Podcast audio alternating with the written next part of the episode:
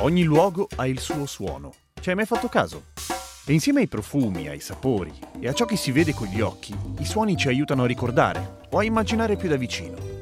A volte è musica, a volte è il fragore delle onde o il canto degli uccelli. Ma solo chi conosce bene un posto può raccontare come suona veramente. Mi ha colpito sempre di Mauritius e la loro gentilezza. La mia esperienza nel Marocco è iniziata quando ero molto molto Ho piccola. lavorato tanti anni appunto alle Baleari, poi ho vissuto dieci anni a Il Minorca. Kenya secondo me è un paese veramente vario e soprattutto bello, c'è C'è anche il mal di Maldive, che viene molto sottovalutato, ma esiste il mal di Maldive. divertimento che ti offre la, la classica Repubblica Dominicana è quello di avere sempre musica gioiosa, gente che balla. Un suono che ho in mente fortissimo della Grecia è quello delle cicale. Io sono Giampiero Kesten e questo è Il mondo suona così, una produzione voice in collaborazione con Eden Viaggi, in cui conosceremo posti lontani attraverso le voci e i racconti di chi questi luoghi li conosce bene.